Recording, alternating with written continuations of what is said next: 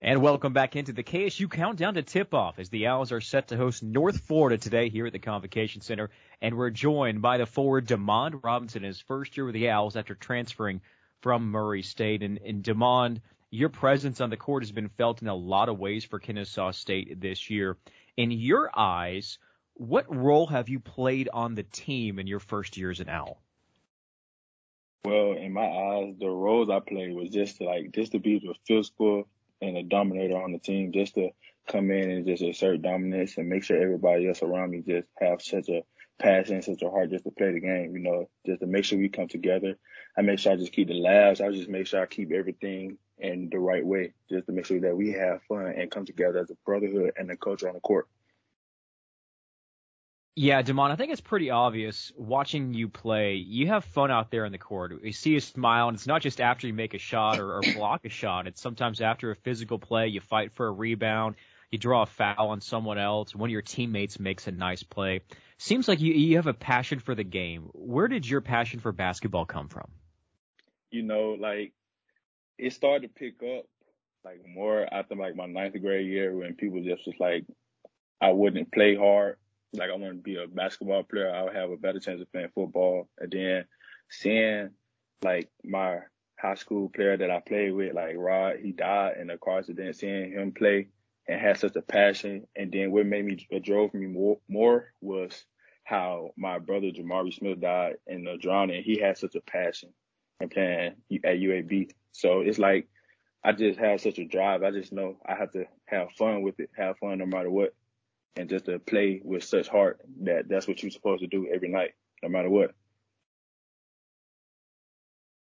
Demond, that's that's touching. How often do you think back after games or before a game or maybe even in a game uh, for those people that you're playing for?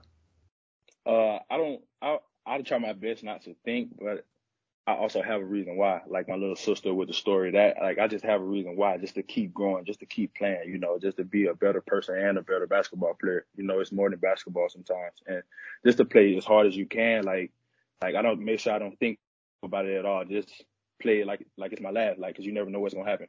So just play. Demond, is the story of your little sister something you'd like to share? I mean, yeah, I'll share it. It's uh, it's like a story where like I I was on a visit at uh Troy, my my um senior year high school official visit at Troy. After that visit, she uh she got diagnosed with something that she became completely paranoid, paralyzed, stopped breathing. You know, like emergency room. Like I was, it was like it was. My mom was in the hospital with her, taking care of her because it was like really bad on her end like it's a whole article on it. You just gotta it like just look up Demond Robinson's little sister, and it's like it's a whole it's a whole story. And I had to take care of my brothers for months on my own in high school. Like it was crazy. I take it you grew up a lot in those months. Uh yeah, sure. Like I just grew up outside of life. Period. Just just gotta grow up. You know, life get hard, but that doesn't mean nothing. Hmm. Have you used your experiences to help out others in the team, maybe when they're going through some struggles? Uh, yes, for sure. I definitely do.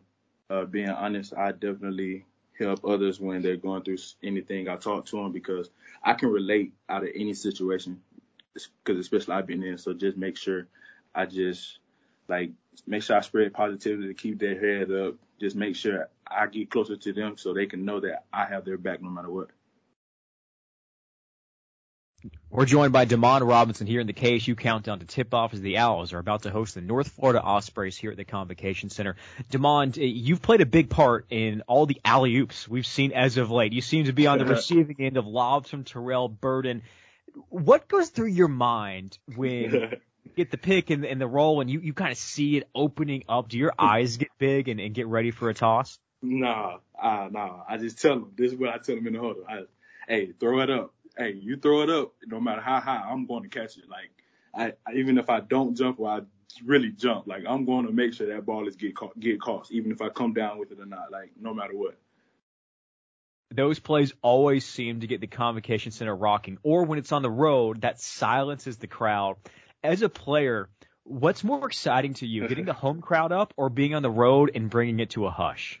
Hey, you want me to be honest? Hey, being on the road is cool and all. Being home is cool and all. But actually, like, like yeah, when you on the road, then you just throw a lob and it's just dunk and the whole crowd gets silent. We the only people on the court turning up. It's just us. It's because it's like a team thing. Like the the crowd silent, the other team is silent, and uh, like us, the way our like energy just overtake the gym is crazy because like everything is silent, but you hear us on the court and you hear the bench and everybody, even the coaches, like, yeah, like we're here.